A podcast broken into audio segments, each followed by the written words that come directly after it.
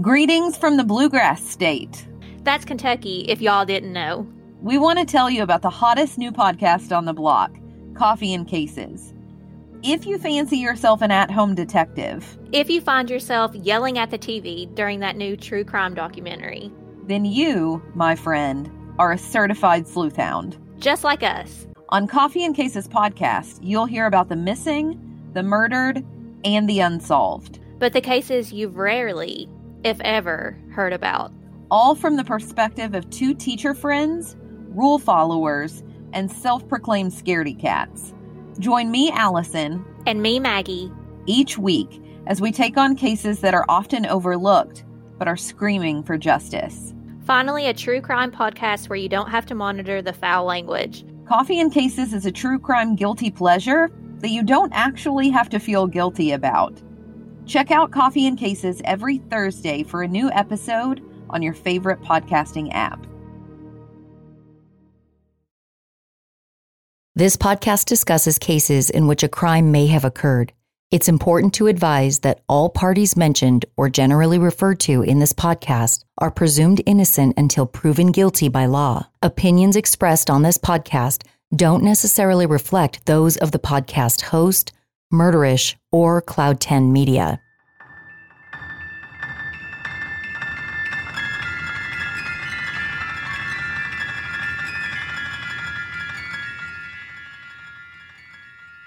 If this is your first time listening to the podcast, please stop here and listen to the previous episodes in order so you get the full scope of this wild scam story. In previous episodes of Dirty Money Moves, we unfolded the story of Mary Carol McDonnell, a self proclaimed heiress who got her hands on millions of dollars by lying and scheming. We dove into Mary Carol's childhood, her professional career in the TV business, some of her shady associates, and how she managed to get her hands on close to $50 million through elaborate scams and then disappear. In this episode of Dirty Money Moves, the doctors are in. My guests for this episode are Dr. Shiloh and Dr. Scott, forensic psychologists and hosts of LA Not So Confidential podcast. Dr. Shiloh and Dr. Scott are really good friends of mine, and I couldn't wait to bring them on the podcast because my fascination with con artists and most criminals lies in the psychology of it all. I always want to know what might be going on in the brain of someone who can carry out such elaborate scams against people, oftentimes people very close to them, and not lose any sleep over it. Dr. Shiloh and Dr. Scott definitely gave me a lot to think about during our conversation as they broke down topics such as narcissism, psychopathy, Machiavellianism, and so much more. And wait until you hear Dr. Scott's take on those damn scam pies that Mary Carroll brought to us at the bank. I guarantee you'll never enjoy the scent of vanilla the same way ever again. I hope you enjoy this deep dive into the psychology of a con artist with Dr. Shiloh and Dr. Scott. Okay, I am here today, you guys, with Dr. Scott and Dr. Shiloh. They are forensic psychologists and co hosts of the wildly popular LA Not So Confidential podcast, which, if you're not listening, you absolutely should be listening. So, um, welcome to the show. And also, you guys are my friends. You guys are my homies. We're not just, you know, Who are you again? Yeah. See, listen, you guys, this is this is how Shiloh is. Listen. Jami She's stood just- me up a couple weeks ago, so I just have to give her shit. No. I did. I did. We were supposed to go to a really wonderful drag brunch, and then somebody had to die, and I had to go to a memorial Dang service. Damn I hope you feel really bad for saying that now. No, I'm just kidding. As if drag No, brunch the- the doesn't best happen thing- four times a day at the same place, right? We'll make it. the best thing for me is having been in CrimeCon with jami and finally you know because i met you at the meetup in person a couple of years ago and we've done a couple of things since then. But then being in person and having the physical energy of seeing jami like on a beeline making eye contact with me all the way across the conference floor i'm like oh shit. Jami's got some dirt. She's going to tell me something Listen, Jami's always got some dirt. She Let has me an tell agenda. you. and you will always have a recipient for that dirt i like my, i'm all Uh, ears like that's let me know what's going on part of the reason I love you, Scott. That's only part of the reason. But yeah, you're right. That was like the first time we really got to interact, you know, quite a bit in person, and it was so much fun. So for, for real, we're professionals too. So I mean, they absolutely are, are, but that but was they're a blast. fun professionals. like that's the way I describe you. Like, you know, if somebody were to say, "Oh, they're forensic psychologists, so serious." Okay, now you guys got to meet Shiloh and Scott because they are kick ass at what they do professionally, and they are consummate professionals. But they are also really fun. Like we were going to go to drag brunch with that. I mean, we were just gonna with our kids, with our kids. So yes, which I have done before. Which I will tell that story to anybody who wants to hear it. Hashtag Mom of the Year. we're those moms. Yes. Yes. So, okay, you guys, tell me a little bit about your professional backgrounds and your podcast, and then we can dive into the psychology of a con artist. Okay, I will start. I'll give my elevator pitch. I um, was in entertainment here in Los Angeles and Chicago and Alabama prior to that for a couple of decades. I won't say how many. And I um, made the switch. I was like, time ready for something, the next chapter of my life that would um, pay a pension, basically, was what I was looking for big time. And I went back to grad school and did a master's and then decided I wanted to do a doctorate. And part of the doctorate is doing an intense um, training experience that's an entire year, an internship. And I got to meet Dr. Shiloh. Um, she was finishing a doctorate in forensic psychology. Uh, and mine was a clinical psychology doctorate with an emphasis in family forensics. And we were both at this site. We connected. Um, and it was we I mean, we've been saying this over and over again, but it was pretty much within the first hour. Is like, oh, this is going to be a friend for a long time. For sure. I So love yeah, but then our we so that was years ago, and since then we have collaborated on several things. We work down the street from each other. Um, I work in collaboration with law enforcement. She works directly uh, with law enforcement as well, but in completely different capacities. And we gave birth to our little baby, LA Not So Confidential. Yes. And I don't think it's a little baby anymore, but I love that you No, describe it that way. Um, I see you guys everywhere. I, I actually should say I hear you guys everywhere. I mean, the they are like the uh, true crime podcast uh, resident experts. I mean, you've been on many other podcasts, you know, with your professional opinions uh, and expertise, and I did. That's why I brought you guys on today. So, um, well, and it's it, you get a two for one, and you know, like Scott was talking about, he has such a unique background, just coming from the entertainment world, which loops into Mary Carol McDonald, absolutely, absolutely. This show very very well. Um, but I had a law enforcement background, so I am constantly looking through that lens as well with my training and experience and being a cop for seven years and starting to gain some interest in some of the areas that I would go into and research later on. And all of that has molded into how we just pick topics um, and how we go about our research for our own show, as well as when we get to come on other shows and talk about something very specific like con artists and kind of the psychology behind that.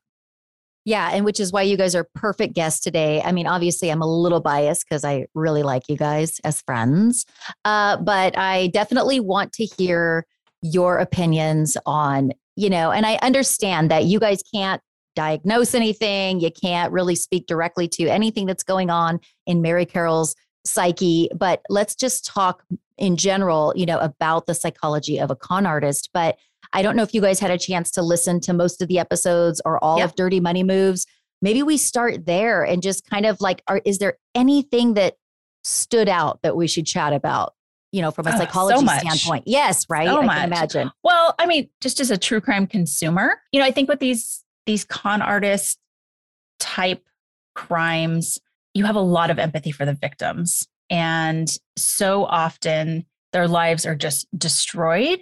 This one's unique because I didn't find myself having that reaction because essentially it's it's a entity, it's a corporation, it's a bank, right? So you know that's what what is missing but not missing in a bad ba- bad way because what it does it forces you to really just hone in on mary carroll and you're like whoa like what is this all about with this woman which we don't see women pulling this off very often even though in the me- the media would have you believe otherwise with some common stories lately um, but i just found that it was so nice because i was able to hyper focus on the offender in this case.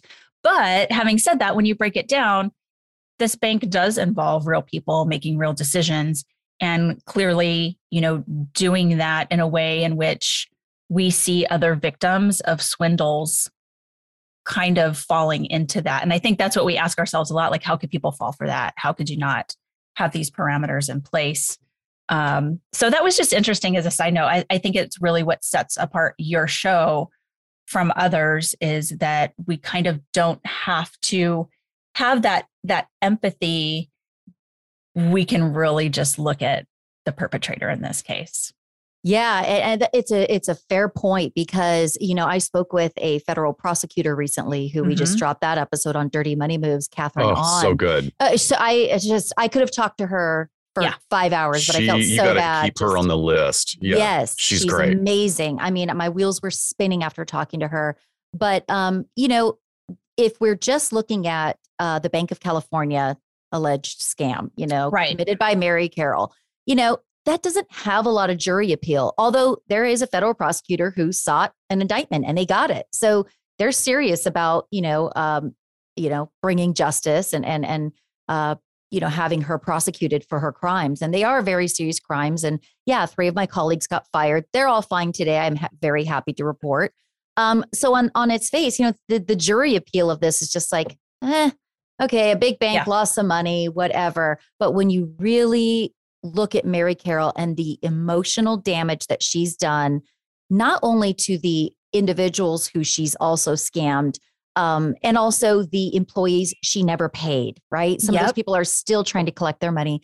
Um, you also look at the damage she did to her own family, you know, her sons, for Absolutely. example. Absolutely. I mean, this, right. the layers are just unending when you start to peel it back. Yeah. But that's where I, to me, this is one of the most callous cases I've ever heard of not yeah. because she was swindling, you know, some old lady of her life savings or something mm-hmm. like in a mm-hmm. Ponzi scheme, but she didn't give a shit about throwing her own children under the bus. She didn't. And that that right there is is okay, something that sticks. Well, that, yeah, without, we can talk about and, that. And without it, yeah, because that's what makes this one. It's one of the many things that makes this fascinating is that she's not just a typical con artist you know, there are low level grifters that are like, view themselves as Robin Hood. It's like, I'm, I'm only going to take from people who can afford it, or I'm going to take, it's not my problem that they were stupid enough to fall for this. And I'm just going to, this will be enough money for me to get through the week. This woman is dealing with huge amounts of money and yeah. completely callous and, and not concerned about the, the wreckage that she leaves in her wake. I mean, I, I agree with Shiloh about the callousness in combination with the strategy. Like I'm really impressed by the strategy that she mm-hmm. uses. Mm-hmm. It really is impressive. Mm-hmm. It gets a little sloppy. And I'm the only reason I can make these sort of comments is because you do such a great job of laying everything out. Like, I mean, I'm seeing a PowerPoint in my brain as I'm listening to you oh, over the episodes. You. Yeah. As far as all the the the records. Um, but I will say this: this is my view on and I'm doing big air quotes here of victimhood. And I, I get that this is a huge commercial bank, it's a corporate entity, and direct monies were not stolen from an individual. And as far as the bank is concerned, but you know, these kind of crimes end up having enormous trickle down effects um, on future, for, excuse me, on future potential consumers at the bank that may very well be uh, a startup company that is putting all their money into a great idea and are they going to have the chance to do it because somebody else really ripped the bank off four months ago? Um, and then you know you're able to show like you were saying the people that were involved that in, intimately with you they came out relatively okay and their careers seem to be okay. They're they were able to salvage and maybe even expand their livelihoods. But you know that was only by a hair's breadth. That could have could have really taken a toll on everybody, yourself included, and and in in fact, many people that we're not even aware of. So, I do think that the the victimology actually speaks to a bigger problem economically in our country, because you know, for people who are working with large sums of money, they'll talk about it they'll talk about money as if it's this intangible thing, which to an extent, money doesn't exist. Mm-hmm. It's the idea and the value that we place on money. And you have to think about it that way in order to make these big things happen. But if you go too far to that side, you forget that there are little people on the street that, you know, really are affected by this. Hmm. Yeah, and I, mean, I love that I point you people. made. Yes, but I, I, to, I, I absolutely appreciate that you make that point, and you're absolutely right. When a bank gets ripped off for 15 million, it's a big deal, and there are trickle down effects, meaning there are policy changes, and like you said, to your point, it could be very possible that a very a small business, a startup that's just getting started, can't get the capital they need, you know, because that happened and the policy changed, and the bank is more strict and more, you know, whatever. So there are definitely all these after effects that we don't really know we can't really quantify but but they are there and um i'm going to pivot a little bit because i had a thought you know when we talk about mary carroll and and and just the callousness and that she didn't give a shit and she she used her own sons and didn't care that they were on the hook for millions of dollars that could wreck and did wreck their lives for many for many years so you know serial killers do that too, right? So, like BTK, he did all this damage. He had a family at home. He didn't give a shit about the kids who lost their parents, and he actually killed kids too. And he had his own children. He didn't care about how it affected them or anything. So, I guess, you know, do do con artists and like serial killers potentially share some traits and disorders in common that allow them to do those things? uh, and and sleep at night, I guess. Yeah. So let me lay out maybe three prongs that we see in con artists and then we can kind of apply that to like well what fits with serial killers um, because there's there's definitely some overlap and there's some uniqueness to con artists and people who have a different motive to what their crimes are in this case usually money right so with con artists, the research shows that what's going on is what they call the dark triad. And it's three components of psychological phenomenon. Not all of these three components are actual diagnoses that are um, something that a psychologist can pull out of our DSM, which is the big diagnostic manual that we use, and label somebody with. However, there's enough research to show that these are phenomenon. They are traits that exist within a certain number of people, a very small percentage of people. So the first one is psychopathy, um, which makes perfect sense. Um, this is not an official diagnosis, but there has been a ton of research done on psychopathy, psychopathy that allows us to measure certain associated traits in someone and then say, okay, if there's enough traits present, boom, you meet the criteria for a psychopath. And has to be really, it's it's a really high standard. There has to be a lot of traits met. And the traits are both behavioral. There's there's sort of a category of behavioral, and there's a category of what we call affect, which is how they sort of present themselves to the world. Mm. So it might not be a behavior they're doing necessarily, but it's it's the vibe that you get. It's the persona that they put on. So the affect traits could be um, things that you see like superficial charm and maybe maybe they're kind of glib about things um, but also they underneath it all are callous. They're lacking empathy. They don't have that emotional depth.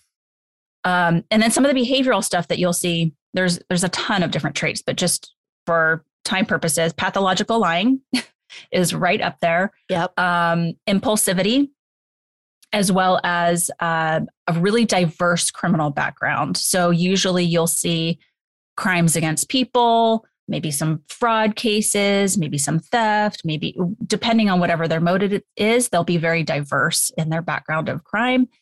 And then another one is pretty telling. It's we just call it the parasitic lifestyle, which is interesting for con artists because that's what they're doing. They're just living off of others. Yes. We're trying to dupe others to then carry them through life financially. Yes. Yes. So, but it could be someone who's just like a succubus, you know, living at home forever, having their parents pay for them. That could be parasitic too. Got or, it. or latching onto a romantic partner to just carry them through. It doesn't have to be these big schemes. Sure. Um, but essentially that that that's psycho- psychopathy in a nutshell but that's really where we see the the um, they don't have that connectivity to be able to relate to other people's um, emotions and experiences and that's something that is we uh, the best research shows that that is three pronged and two of those are biological and one of them is more of a um,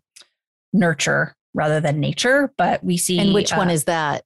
so there's that would be usually we see severe childhood abuse Okay. Um, but they have to already have the markers of a particular brain structure as well as genetics going on. And it's a very specific gene that's identified in psychopaths. Um, they call it the warrior gene. It's the MAOA gene is the the um, acronym for the big long word that I can't pronounce because I'm not a medical doctor, but but they call it the warrior gene because it's responsible for aggression and lack of behavioral control. So I would say that is probably more pronounced in our serial killers when violence is involved. Um, however, the um, the brain structure component we would see in both because that is going to be where our our brains would light up when we see someone sad and it would tap into our emotionality that doesn't light up for them there's a Wow. literal Yeah. um, lack of connection Like a darkness. Connectivity. the neurons are just not firing.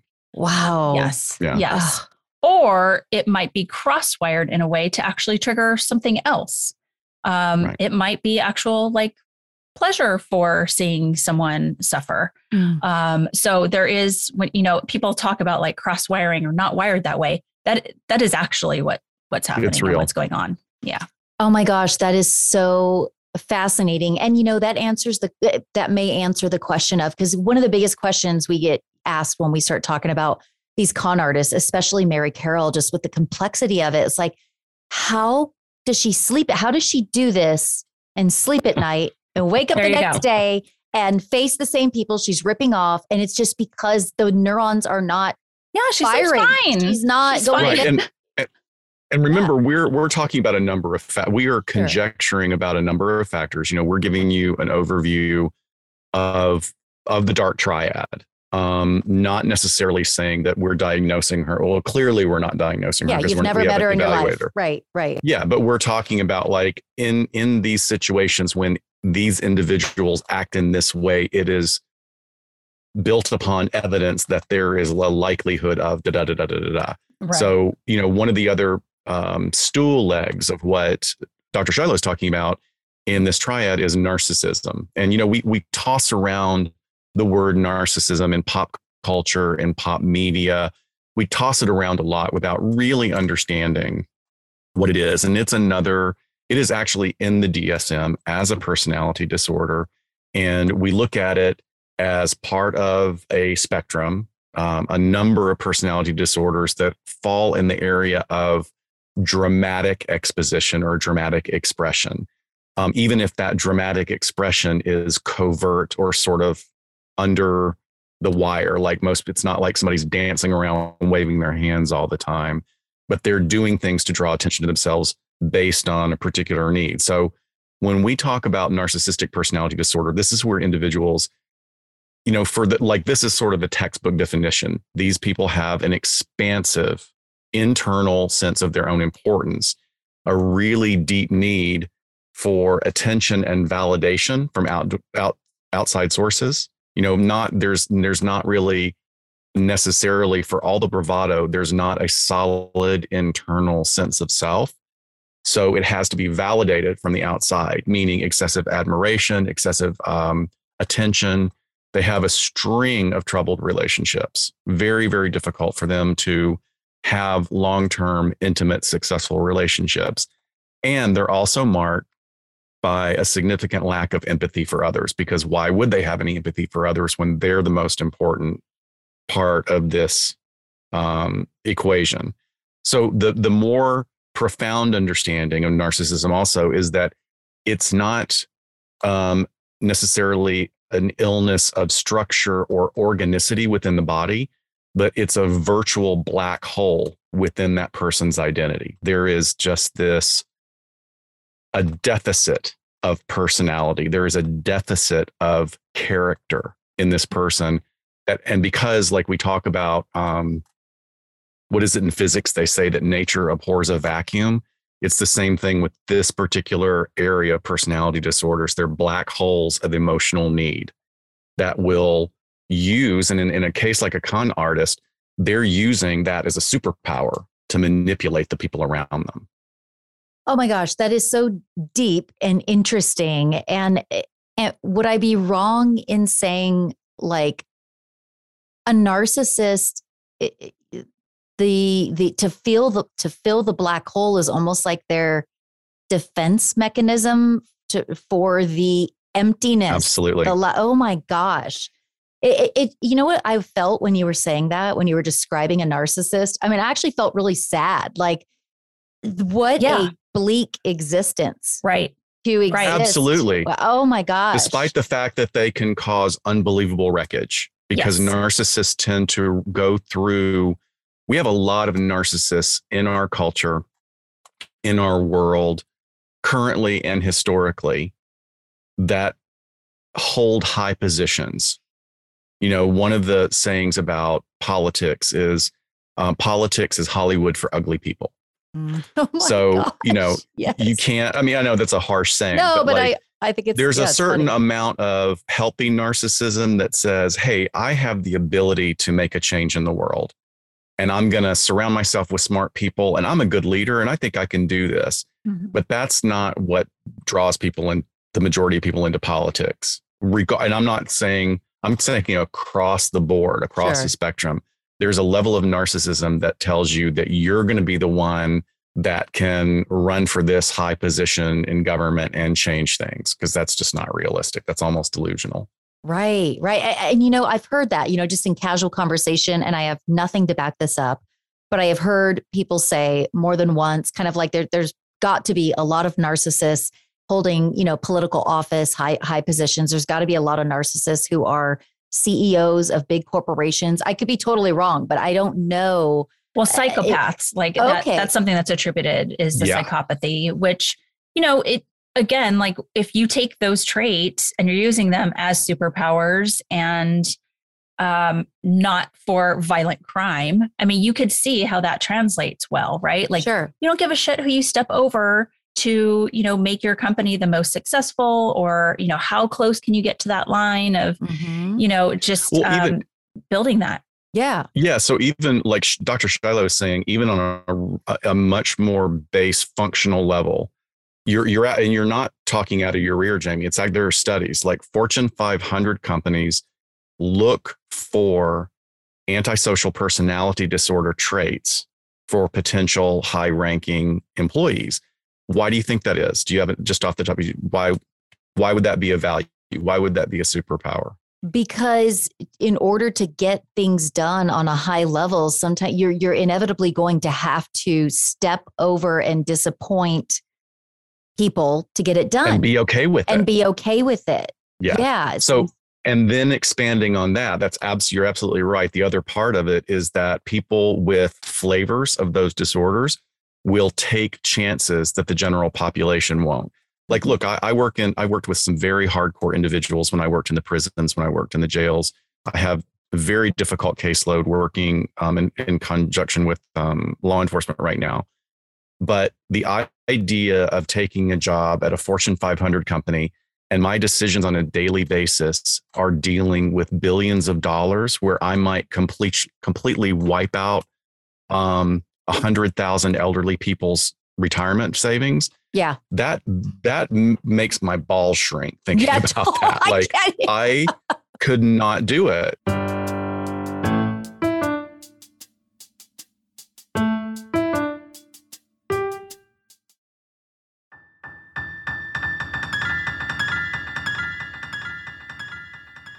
Before I move on to Machiavellianism, I wanted you to talk about the link between narcissists and how they feel about their children because it harkens oh, back to do. how Mary Carroll oh, treats. Yes. Um, that is that's a per. Thank you for that. So, and we'll we'll circle back around to this a, a little bit later as well. But you know, when and not just narcissists, but when you have these one, two, three, or all three care uh, things going on in your brain, which is like a lack of empathy, a lack of compassion, um, the brain structure.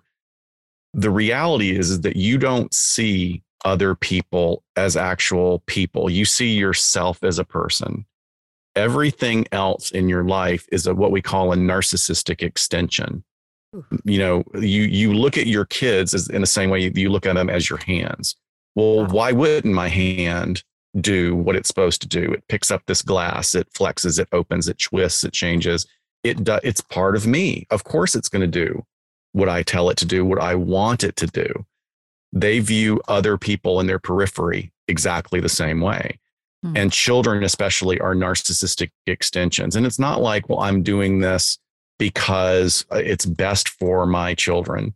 I'm doing what's best for me because what's best for me is best for my children. Mm. And the idea of something, them being responsible for something, I mean, in a, in a less toxic, like let's just say narcissism light, um, a parent can be really encouraging of their child athlete or their child performer and really push them towards achieving because you are the best, you are talented. But then if you move that up the dial a little bit, then you get into being a stage mom or a, a dad coach that is like, my kid's going to be the starter on this team no matter what. You go out there and you get in that coach's face and you tell him, coach, I'm going to start this week you know that kind of thing is where it gets to be really really unhealthy and that's and where it feels you, self-serving not yeah. for the child's benefit it's for the parents own exactly yeah own narcissism i guess own right yeah. so and if, then, if your arm wasn't functioning and you didn't need it anymore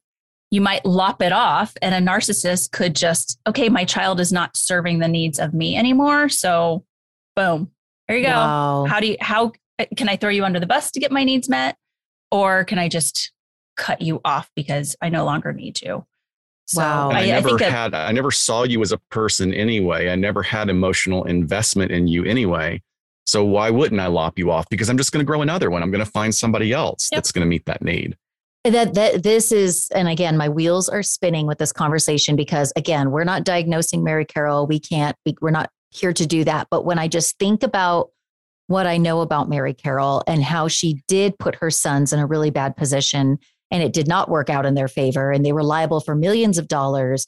Um, and now, from what I understand, they are no longer speaking to her and who knows where she is.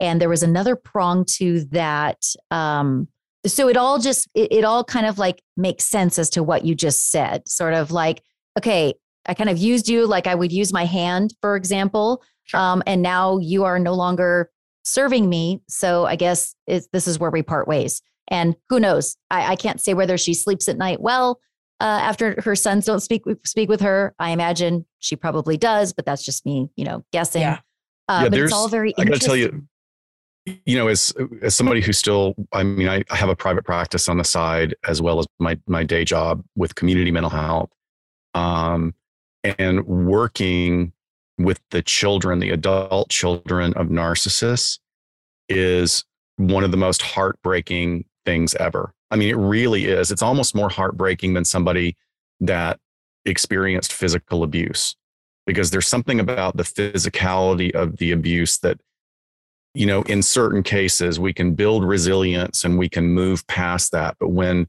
when children grow up into adults with this dynamic within themselves because they know something's up with their parents. They mm-hmm. figure it out on an unconscious level very early that like mommy's needs come before mine, daddy's needs come before mine.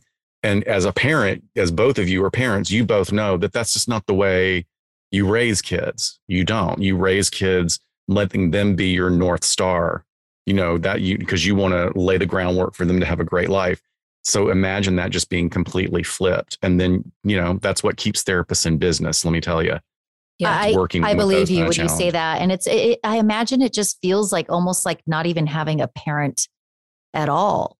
You know, sure. like I, I have somebody in my life who, who doesn't know for sure this person's not diagnosed, but they claim that they were raised by a narcissist, narcissistic mother.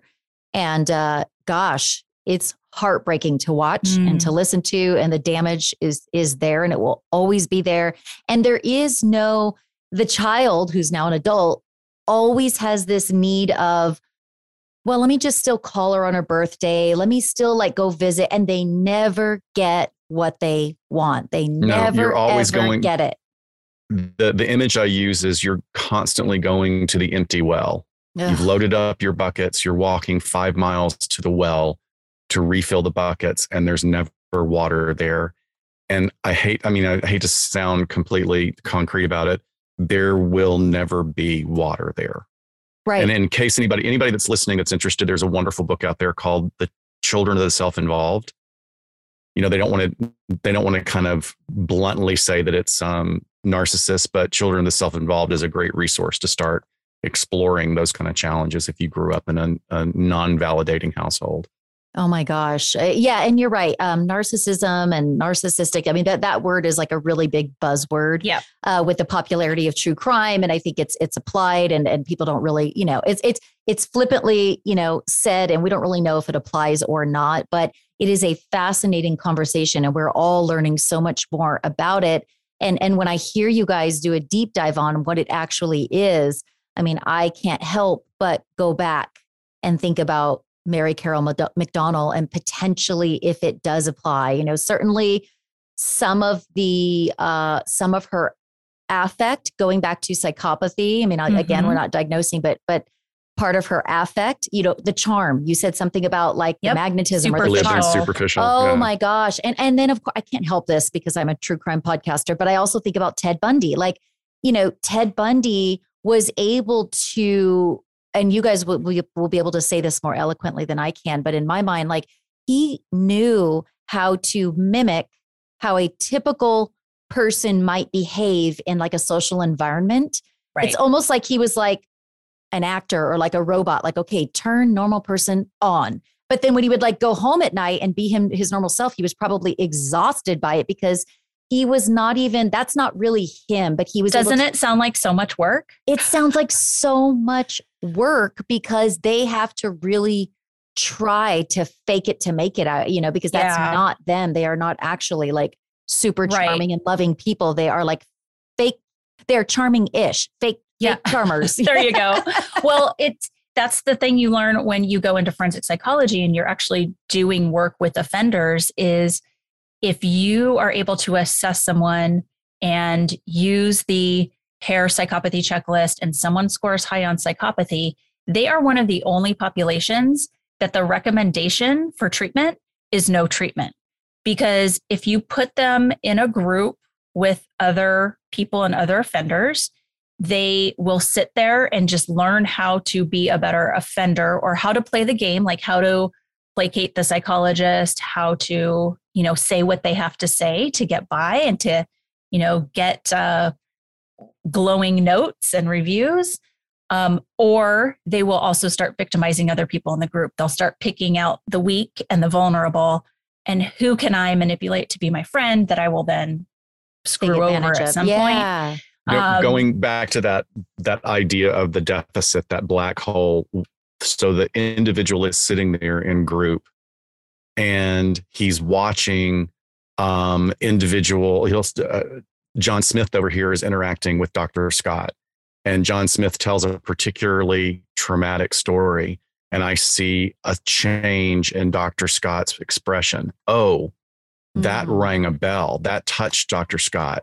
I'm going to file this away because this kind of story gets a reaction from people. That's literally the process that they're they're learning. So Wow. we kind of they did this. They did a story arc on this at the very end with uh, Tony Soprano in The Sopranos, where um, Dr. Melfi's supervisor completely calls her. It's like, who are you to think that you can treat a sociopath? Like you're crazy if you think you can treat him. He's learning from you. He's learning how to be a better monster. You know, I'm paraphrasing the script, but Sure. it's one of the reasons, like Shiloh was saying, we don't recommend treatment for it.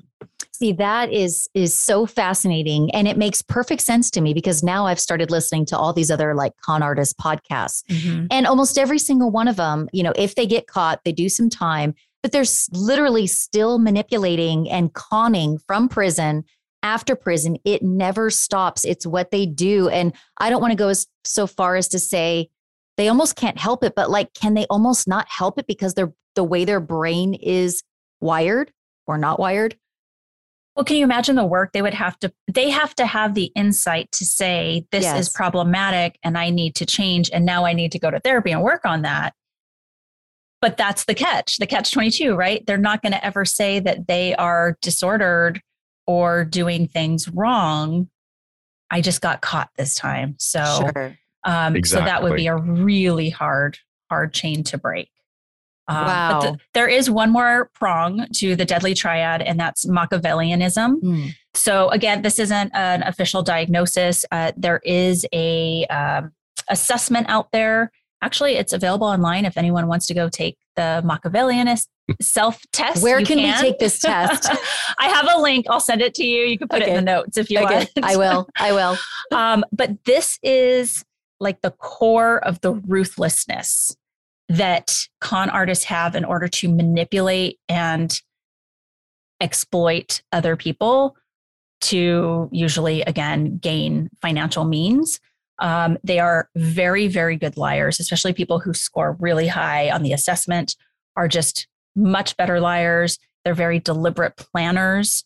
Um, and that's all for the manipulation. So it's interesting because when you you look at these individuals and we we research the way that they sort of view the world and other people, it's very pessimistic. They think people are super dumbass, gullible individuals that deserve to be taken advantage of, um, and just their sense of selfishness is just through the roof. But this is that one little last component where they're just ruthless. That's the word that I attribute Okay, that's fascinating. You just used the word planner, like they are planners. Okay, so again, Yeah. I'm thinking about Mary Carroll, and again, don't know if this applies, but so Mary Carroll, her, as you know by listening to the podcast, her schemes and scams are elaborate. They are Mm, complex. to They are over a number of decades and so many moving They're gone girl level.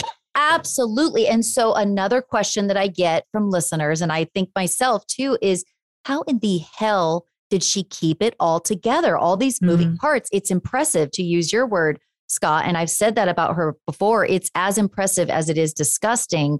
Now, you know, could potentially a con artist who does orchestrate, you know, these elaborate schemes and that takes all these planning, all this planning and is that part of some of them could it potentially be part of what they get off on like they love that they are the orchestrator of something so complex with so many moving parts There's not research to support that. Okay. Um, and what I think that's about is, you know, in our mind, we're sitting them like sitting back in their chair with this man- maniacal laugh going, ha ha ha, look Yes. at all the things I pulled off. Um, and I think that's just us trying to wrap our normal brains Mm-hmm. around a very abnormal person. Um, you know, each of these parts are a means to an end. Like, the, what is their goal? And they are just laser focused on their goal. And I think it's a lot of traits that you do see in very um, successful people that are able to sort of think so many steps ahead that just have a mind that's able to do that. So maybe that's another component is just kind of the um, you know the the cognitive functioning level that these people are at. You know, I don't know, maybe it has to do with like um, visual, spatial, you know, superpowers. There's so many different ways in which our brains function, and maybe there is a link there somewhere with like neuroscience of um, how they're just better at some of these planning skills. But you know, I think again, we're just kind of projecting our own thoughts onto them, and it's just the end of the day, it's to get what they want.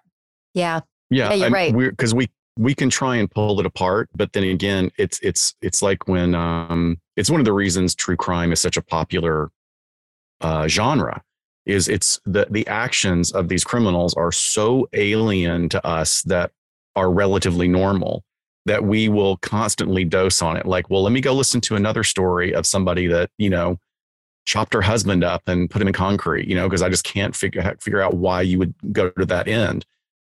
But like Shiloh was saying, there's so many moving parts. I like to use this visual, and this is how old I am. So hopefully your younger audience will get this. But like the old vaudeville or circus act, where the acrobat or magician has all these plates spinning on stage. And like we're talking, you know, if you watch old newsreels or, you know, old silent movies, it'll be like someone who has 12 plates spinning on sticks. And every time one of them starts to wobble, they go and they give it a slap to get it going again. And you're just wondering, like, oh my gosh, how is this person managing all these different moving parts? And this makes me wonder. And like I said, I wish there was research on this, but I'm clinically curious about what that characterological deficit that I was talking about earlier. And, you know, it's a brain structure, it's a difference in the amygdala, in the limbic system about how we um, get stimulated, how we um, mirror other people's emotions, how we're affected by our own emotional process. And I wonder if that deficit in them just requires a higher level of stimulation. Hmm. So somebody that's running 15 scams at once that has how many LLCs did she have going across oh gosh, the country at one 20 time? 20 plus. Like, I mean, exactly over yeah. 20. Think about like that. If you don't have a normal range of functioning emotions, but you do need some kind of stimulation, that could have been really exciting for her on some mm. level. You know, one of the things we know about really high functioning psychopaths um, there, Shiloh, who's the the researcher that found out he was a psychopath? Uh, Dr. James Fallon, not mm-hmm. Jimmy Fallon. Okay, Doctor. Thank you. so, Dr. James Fallon is a fascinating guy. He's, a, I think, he's a neuropsychologist, um, and he w- got this funding for an amazing um, plan. He went all through California Department of Corrections and got people to give permission like lifer criminals, people who have done horrible things. And he did brain scans on all of them. And it's one of the reasons that we know how why so many people that are in, involved in intimate partner violence have a history of traumatic brain injury that affects their impulsivity and ability to control their emotions. But what he found was this correlation between ASPD, antisocial personality disorder, or psychopathy, and this particular brain structure. And guess what else he found out? oh shit, I have it too. Wow. He looked at it and he was like trying to figure out, well, like, I'm a successful doctor, researcher. Mm-hmm. I have a great life. I have a wonderful family that I quote unquote love, but I have this brain structure. And he also and then, had the so genetic started, marker. He had the warrior gene too. Oh, the warrior oh, gene. Wow. So what he found, what you know, what he found out through his research is that the people who come from solid family units mm. and don't have a history of trauma, sort of like Dexter was written, like Dexter was given a code in that fictional TV show. Like you're okay, you have to kill people, but you can kill them in a certain way and at certain times. And you know, here's the code you have to follow. And the one thing that Dr. Fallon identified that he immediately recognized, oh, I know what I did. That was definitely the trait. Is I was always trying to get people to do dangerous things with me. Mm. I wanted my friends who were terrified of mountain climbing, I wanted them to go mountain climbing with me. I wanted them to go uh, base jumping or skydiving. Or when he was a teenager and he wanted to go out and, you know, party really hard, he was always trying to instigate other people into it. Uh-huh. And that was how he was able to recognize, like, oh, this is where that stuff leaked through, even though I had this really cool container from my family yes. and upbringing. So yes. anyway, I'm oh, just wow. fascinated by it. Like, I think that an, uh, the con artist gets a thrill off of it. There's mm-hmm. a mastery of like, I'm smarter than everybody else. Look at what I've got going and how stupid these little people are that keep falling for my stuff. Like, how stupid are they? Oh my gosh, that is fascinating. And I, now that you tell me about uh, Dr. Fallon, I think I heard that on a podcast uh, quite a while ago, and I was so fascinated by it because he identified those in his own self. Mm-hmm. Um, now, so Mary Carroll, obviously, something that we have to talk to, talk about is something that Mary Carroll did that I will never get over. And I had a theory at first, and now I've changed that theory. But I would love to hear, you know, you guys talk about it. Um, you know, Mary Carroll, right before she ripped the bank off for $15 million, she supposedly knew the whole time. And I would imagine she knew the whole time she was ripping them off. She was going to run with the money and never pay it back. But right before she did it, she came in and showed her face when she absolutely didn't have to in front of all the bankers. And she brought us, quote unquote, you know, homemade pies. Mm-hmm. Now, that was the one and only time that I met Mary Carroll And at first, once I dove into her history, I was like, that bitch just wanted to, you know, shove it in our face. Like, ah, ha, ha, I'm going to rip you off. And here's these pies. And I'm showing my face just to get a thrill. But then the more I thought about it, I'm like, well, I also know that she had a strategy and she was desperate for that money at the time. She needed that money to keep going. If she did not get that 15 million, she was going to be fucked quite literally. Yeah. And so she like for me, I'm thinking, okay, so the pies were a strategy, almost like a cherry on top. Like I've it was got, to disarm you. Yes, disarm these people. I've got to get them over the finish line to approve this loan because there was still a chance maybe we weren't going to approve it. The bank wasn't going to. So, Mhm. like, let me bring these pies in as one last ditch effort, like a cherry on top. Disarm these people, show them that I'm a good person so they can approve that 15 million so I can get my hands on it and bail. Like, I don't know. What are your thoughts about the damn pies? Okay. Scott's ready. Scott, ready? let's go. Yeah, You and I were talking about this, you know, ahead of time in the email. You said I got a lot to say about those pies. well, I was I was telling Shiloh that um, the way I prepared, you know, we we have so many strategies since we work full time. We have different strategies for how we prepare for our show, and when it's possible, like you know, what I've been doing is I've been marathoning all of your this podcast um, on time and a quarter while I'm doing my cardio at the gym. So I listen to it on my iPad, and then I have my phone in my hand on notes and Ah, audio Yes. so I can scream notes to myself over the blaring dance music. He's that guy So- at the gym. So for for I, I'm that guy at the gym. So anybody in the last three weeks that's been at Hollywood Golds that has seen some sweaty middle-aged white guy screaming "fucking pies" into his phone, that was me. That is me. I'm only relatively uh, unhinged, but I, I do have some things about the pies that I think are fascinating. I mean, I would this some conjecture. One is that um, is a little bit hooey. I mean, a little bit woo woo stuff. But look, real estate agents. This is a tactic real estate agents use all the time. Cookies. You either put vanilla in the oven, you know, and keep it on warm so it smells like cookies are there, or you put cookies out that are strongly that have vanilla. So why vanilla and why butter and those smells? Because in Western culture, we associate those with Western foods, with with Western dessert, and with hospitality. Mhm. So it's why also one of the reasons that so many colognes that are used in the West have an undertone of vanilla, no matter what else, you know, whether it's a men's cologne or a woman's cologne, there's almost always an essence of vanilla under there. So it's a technique to disarm.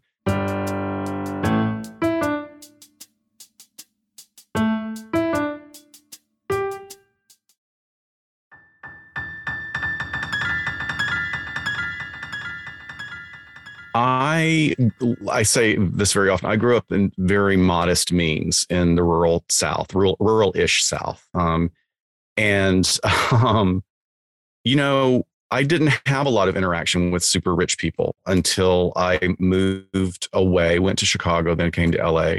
And I know some people that were born into money and have had money in their family for generations. And I know some people who have worked very hard and are super, super wealthy. But this is what I've observed is, and this is anecdotal, this is my opinion, but in my dealings with very, very wealthy people, you get to a point where you don't cook. You really don't. You do not cook because there are other things you're going to do with your time. And for people who are wealthy because of the work that they do, because they have to work at generating wealth and then managing the wealth that they have generated, it's very few of those that cook. I mean, even Martha Stewart doesn't do all that. You know, when you watch her shows, everything has been prepped. Now she's a Mhm. genius. She's very smart. She's surrounded by great people. She curates all these great ideas, but she's not there going through 18 recipes of, you know, uh, chocolate chiffon pies to decide Mhm. which one is going to be the best. That's Also went to prison. done for her. Also went to prison. Female who Love went to her for prison. that. Yes, yes. um, so the idea that's interesting to me because I I like to think that some I have a red flag um, waving in my head sometimes. I would like to have thought that I would have looked at her and gone, wait, Hmm. She's got the the Fendi. Was it a Fendi bag? Birkin, Birkin bag. bag. A Birkin bag. Okay. So Birkin. Up, this is Scott. a wealthy It's a woman. Birkin. She's got 25 LLC. She's a major pusher. She comes from old money. And she's going to make us pies. The we're- Yes. I, that would have to me that would have I think would have sent something like ringing. That's the first head. thing I thought. Like in the very Yes. earliest episode, when you just sort of say it like as part of the story, you don't hone in on it. I was like, bullshit. Like what? Yep. Um, she would. I, I would have expected a woman that rich to go buy the best pie in Los Angeles, Have it Exactly. delivered. bring it to you guys, or have it delivered Right. with that label then, on the and then box. said, "Hey, Yes. the, I got brought this to you from Cake Monkey. This is the best, or this is from Yeah. Joan's on Third. This is from Littlejohn's Toffee House in the farmers market. You're going to knows love his these. You got, I could uh, tell I you know just my rattled pies. off so many. Well, Oh. okay, so that that I love that you guys said that because if you recall from the podcast, I did think it was odd. You know, we were Yeah. sitting at it when I when when my colleague announced that Mary Carroll, this successful in quote CEO of a TV production company, this heiress, this I thought more than once in my head, this doesn't make sense. yeah, the whole thing didn't line Odd. up like you lay out. Yeah. You're right. It mm-hmm. did not. It did not line up. It ma- my gut instinct was there's just it's off. What? Why she doesn't have to do this? No clients come here anyway. Why would she, out of all people? And um, so that's interesting. And then you know, I spoke with you know ever since we launched the podcast. You know, I'm getting DMs and emails on a weekly basis from people who knew her, who have information, who and Oh, it's so cool. fascinating. And one person reached out, so without giving out identity or anything. And I thought it was interesting what they had to say because this person met with Mary Carroll numerous times, um, uh, went into her house, met her kids, everything. And he- this person is just your average, everyday Joe, like all of it, like just really like just does not seem like a person who would be like such close friends with an Huh. heiress, with a with a CEO of a company, right? You know, and this person realized after numerous interactions with Mary Carroll, they said to themselves, "Why the fuck does an heiress want to hang out with me? Yeah. Why? What? What is she doing with a person like me? And not not to that. that these are That's very insightful. and it's so insightful. And it was at that moment that this person was like, something's up. Something is Mhm. up. I, she should not be, she should have people who reach out to me and like, why, why is she bringing me into her inner circle? Yeah. This makes zero sense. And I just thought, you know what? Exactly. And that, that is the moment when this person was like, something's off and they started googling her and, and all and so that's when Yeah. I kind of found out whoa she's actually like not a good person Well, that's So- interesting because I think we've seen that in other cases, right? Where Yeah. these con artists like latch on to someone that's almost like be my fake friend for the month or whatever. And that person is so swept up in one, having money spent on them and that this important person would be their friend and choose them, right? Makes Bingo. them feel Yes. special, which is part of what they do with their con and their um, psychology. But I think the question still lingers what's the the why? Like we know the how and how they're going about it, but why was she having this guy hang around? Mm-hmm. Yeah. A- And, there was doesn't make something. There was abs- absolutely something that she saw yes. That yes. could that she could thought or, or you know what let me even go so far as to think that maybe there's some level some minute molecule of humanity left in her right. that just needed somebody to relate to that's always a possibility too Mhm, but you mhm. know it is a big red flag it's like uh, the the example i give many times i have a, an acquaintance in my hometown who is um uh, a person struggling with a, an accident disability that used to work in public service. And like he wanted to go into this area of public service. That's all he ever wanted to as a kid. He wanted to do this do this do this. And like within the first three years of working there he got a severe injury and his whole life changed. And this isn't you talk about an average joe. This is an average joe who has now been the victim of a romance scam for 10 years. And he has given hundreds of thousands of dollars to a quote unquote model Ugh, that he's never met that he's never talked to and he to this day believes that they are going to be together, that she is going to move to Huntsville, Alabama to move into his trailer and they're going to live together. Yeah. You know, so there's It's- a level of if we don't have insight into our own potholes and where we misstep, then we set ourselves up to be vulnerable and gullible and victims to people that are experts at manipulation. Absolutely. And, you know, to that point, it's just, and again, I, I really do believe that just about anybody is susceptible to becoming the victim of any number of scams, Yeah. right? And, and it sucks because I think that there's such a stigma of, you know, many victims of scam artists don't want to come forward and they don't ever come forward because they're, they're ashamed, they feel stupid, they beat themselves up over it. Um, but man, the, these people are so good. And I think that there's something in the human, the typical human brain, you know, that we want to trust people, we want to connect with people. And when we do, we pull them close. And if, if, you know, a couple years into our so called friendship, you know, this person's like, ugh, you know, I need some money for this. I'll get you back in a week, you know, or that, you know, and then it ends up being a scam. It's just, it's so easy to fall in love with these people, to to get connected with them, and then boom, and that is when they they know how to move in at that very moment um, Sure. and scam you. And it doesn't mean you're stupid. I mean, Mary Carroll Right. scammed very intelligent people. Mhm. Some of them I knew myself. Uh, some of them were attorneys. I, I just so you're not Well, look at. Elizabeth Holmes. That's right. That's right. She scammed. Oh my Brilliant gosh, people. brilliant people into giving her millions and millions of dollars. So you're exactly right and great point.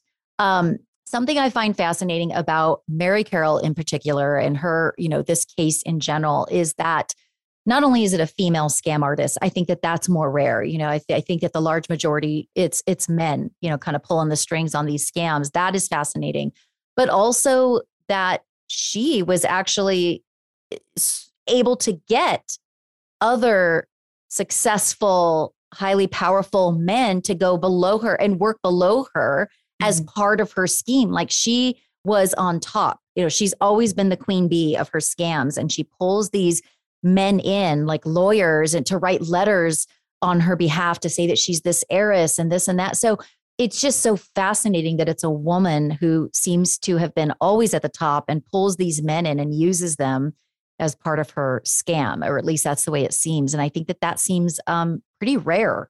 Yeah, I imagine they would have to have seen that they were going to benefit from this somehow as well. You Mhm. know, um, that on the back end, that there was going to be money that be filtered their way. So, especially when you look at like these these gifting schemes Yes. or the Ponzi, not Ponzi schemes so much, but when you have other people sort of involved to a lesser degree in some sort of pyramid, everyone kind of thinks of themselves as like higher up on the pyramid, right? So there's people below me. I I might not be Mary Carroll at the tip, but I'm higher up here where I'm gonna get paid too. Um, but I think she had a lot of intelligence, a lot of bona fides that she was able to show these people that she was successful. They didn't see what was happening behind the curtain because she was very good at hiding that she's, you know, stealing here to pay there. Um, so she showed them what they wanted to see, I'm sure, in a lot of ways, and just trusted in her in her intelligence. Yeah. I, also Absolutely. wanted to add to the people that were slightly below the attorney level as far as like um, not necessarily conspirators, but you know her support network. And this goes back to having worked in entertainment in production and post production at the end of my entertainment career, is that she was running a scam on all of her employees as well Mhm. because reality television in Hollywood is built on on a lot of hard work with not a lot of pay. But what do you get? You get a producer credit. Like you'll be able to go away from that and say, "Well, I did three seasons of Me Ma's Who Murder, Yeah. and it was like the second highest rated on whatever network." And they that's how you get up, get a leg up in entertainment. It's not like the corporate world where you get a really pretty solid at least living wage when you start out and then you're just going to consistently move up move up move up in entertainment they expect you to to live on nothing um, and and work your ass off and then you create this foundation this sort of um, virtual uh, portfolio of the work that you've done that you then move through entertainment with. And I think that she saw that and exploited it really successfully for quite a while.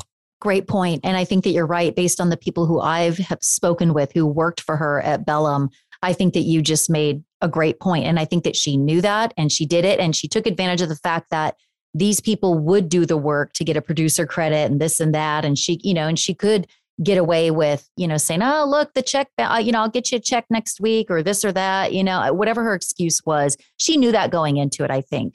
Um, you know, going into building Bellum Entertainment, she knew that, but it, it, it just, it fascinates me that she could have done this all legit, right? She had experience in Absolutely. the TV biz. She could have had a comfortable life Yeah. being the VP of Raycom Media, being, you know, but but if she has some disorders slash certain traits about her personality, uh, you know, then maybe that is what prohibited her to from doing it the right way because that's just not how her brain operates potentially. You know it's just so fascinating.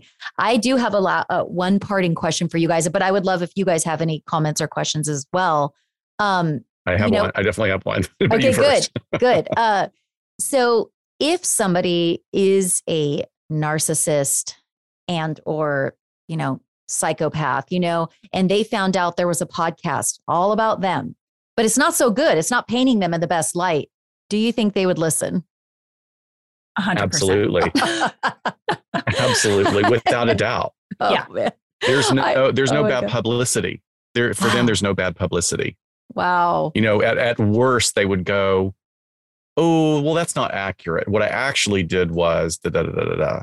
Yeah. oh right. And gosh. it's intel gathering, right? So if she How much or do they know about me? Yeah, is Yeah. still on the run. How much were they able to dig up? What's being put out there? Um, what is my next move? What do I possibly have to prepare for? Um, all of that. I think it's just intel gathering. But yeah, I'm sure they love to see that their name in print too. yeah interesting So I have a question please for both of you. Where do you think she is right now? Just real quick. Where where do you think she is in the world? I've landed on Dubai. And and I didn't think that, as you know, as toward one of the later episodes of Dirty Money Moves, I did not think because I thought, look, if she truly does not want to be found, why is she going to tell people exactly where she is? However, there are many reasons why Dubai is a great place um, to be. Uh, you know, no extradition uh, treaty. Um, it's also kind of become sort of like a I don't want to say safe haven, but like for people to go and have these shell companies and kind of like Be know, untouchable. be untouchable. And I will say, and I hate to dangle this, but I I, I have to, and I and I have to be vague. Um, I did get some very important information recently that made me think Dubai is a Okay. real possibility. I have a And I have- different answer. And I've passed that I on to too. the FBI, just so you know. I think she's in the office next door to Jami right now. Listen, bitch, show your face. Let's talk. Let's go. Is that vanilla a ice pack? pie. Ooh, I have been smelling vanilla for quite some Mm. time. the con continues. I I I don't think that she's in Dubai. Okay, I, I don't. I what you think that that was strategy. I think that sh that was um, little breadcrumbs that she dropped. I think she's in some place that economically is a little still a little blurry, but there's a way that she could blend in. I think I I don't know where this is coming from. I think she's in one of two places. I think she's either in uh, Portugal for a number of reasons about how you can it's it's a you can hide yourself very well in that country um, or she may be in a very rural area of the US, completely changed her look, changed her identity, and just sitting on a lot of money. I think But you know, she's also getting older. Yes. Yes. You know, she's getting older. Like uh, she's, you know, and con people tend to, you know, they reach a point where they don't have necessarily the the energy, whether it's mental acuity or physical acuity, to keep these things up. So she may need to be someplace where there's medical care. So if she was in Portugal, there's like great socialized medicine there. She could have created a whole different identity. You know, Well, just just throwing this out there, you know, her new husband, her third husband, uh, is a doctor. now, and right. everybody thinks they're together. I have not been able to confirm that, but assuming he is with her, maybe he's taking care of her medical needs. Who knows? But um, I'm just making Yeah. that up. Interesting. But you know, Scott, I think that both of those options make sense. Rural America, Portugal, for numerous reasons, um, and and I really do go back and forth, and it actually drives me crazy because that is the one question that is Yeah. on everybody's minds who knows anything about this case is where is she and when is she going to be brought to justice? Which is why i wanted to bring that federal prosecutor on catherine on that not that she could speak about mary carroll's case specifically and she can't and she didn't but um, just to sort of apply what some of what she said potentially to mary carroll's case and and and form more maybe more solid theories you know which is exactly what i did after i spoke with her. And a lot of it made sense. A lot of what she said was like okay well maybe that's the reason that this happened or didn't happen. Because my biggest thing and of course everybody's biggest frustration who has any investment in this story especially her victims is like she's she was indicted more than 3 years ago what is going on where why haven't they gotten her bring her in you know let's bring her to justice but i understand Yeah. you know, in a fairy tale, she would have already been perp walked, and you know, in my mind, she's perp walked Well- in an ugly jumpsuit. totally. No makeup. but no Birkin bag. Shiloh Shiloh educated me on this. I think we had a similar question a few years ago, and Shiloh made a really great point that with a case this big, they want to make sure that they've got all the evidence that they need. They want to have an airtight case before they make any move, Mm-hmm. because God forbid somebody that's done something this horrific gets away with it, you know, Right. and then it Mhm. fall. It looks like the feds completely dropped the ball or whatever. So I think you know, sometimes they they do drop the ball. Sometimes or they'll like, okay, we'll let this sit for a couple of years or whatever. But they they may actually know way more than any of us will ever know that they know. They do. You're absolutely right, and it's a it's a delicate situation, and we cannot sit here and go, "Gosh, it's been three and a half years. They're not doing their job." I don't think that's the case. Based on my conversation with the federal prosecutor, based on a recent conversation I had with the lead FBI agent in Mary Carroll's case, like I mean, obviously they can't say much of anything, but just my hunch is that they are doing their job. It's just mm-hmm. it, there are things at play that we are not privy to. Um, I do think they have an interest in, you know, getting justice, or otherwise they would have not have they would have not sought an indictment. They sought an Sure. indictment because they saw that they believe a crime has been committed and they want to bring this person to justice. Uh, so it's just, it- you know, more to this story, but you know, it is interesting because people do reach out to me um, on a weekly basis, and you know, like I said recently, somebody reached out with something that I thought was pretty intriguing, and I I felt like it was important. And well, I, hope did- we get to hear more about that I- at some I- point. I would absolutely, I cannot wait. Um, but the last thing that I want to do is get in the way Yeah. of uh, an investigation, right? The FBI, Right. we all would just want her to be brought to justice. I make, I want to expose the story, expose Mary Carroll. And if I, if I happen to be a receptacle of any information that's helpful, like I'm just passing it on to the For sure. FBI and, and let's hope that something helps and we can see her brought to justice. So, That'd be great. Gosh, you guys, I appreciate you coming on, spending the time with me. It's been so insightful. I think listeners are going to be eating this up, just like a homemade pie from Mary Carroll. That's right. Thank you for having us, Jami. Thank you, guys. Yes, you know, thank you so um, much. Where can people find you before we go? Yeah, we so our podcast is LA Not So Confidential, the premier forensic psychology podcast. Find it anywhere you listen to your audio. We just in June started dropping weekly episodes. For the last four and a half years, we've only been doing two a week, but we have ramped up uh, content. So we do two forensic psychology episodes a month. And then we also do a vintage noir case that we find fascinating and look at it from a historical, societal perspective. Um, and then we also started doing some documentary review episodes because every time a new doc comes out, a true crime one, people are like, "What do you guys think?" And it's we up until now we've been like, "Well, that's not what we do," but now we do. So it's it's and, fun. and having a blast. It's so much fun.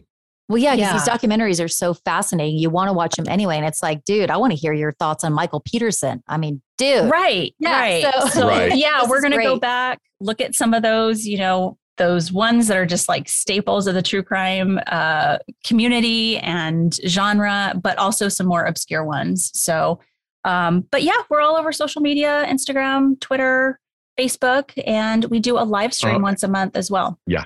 Oh my gosh. Everybody go subscribe to LA Not So Confidential podcast. Follow them on social media. They're rock stars. And you guys, thank you so much again. Thank you. Sure.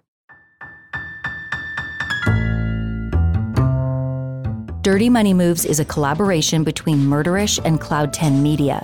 Executive producers are myself, Jami Rice, and Sim Sarna. Sean Bannon did the audio mixing and editing for this episode. Josh Cooke composed the music.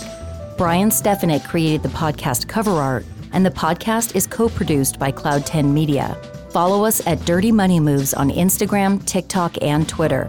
If you like the show, please do us the biggest favor by reviewing the podcast and leaving us five stars on Apple Podcasts, Spotify, or wherever you're listening now, because even four stars isn't good enough for the heiress. If you're into true crime, check out my other podcast, Murderish. If you have information about this story that you'd like to share, please visit murderish.com and hit the contact button to send us an email. Also, if you or anyone you know have been scammed or were the victim of a white collar crime and you'd like help getting answers or justice, please contact us via murderish.com. We're looking for cases to cover in season two of Dirty Money Moves. Thanks for listening and see you next week for a brand new episode.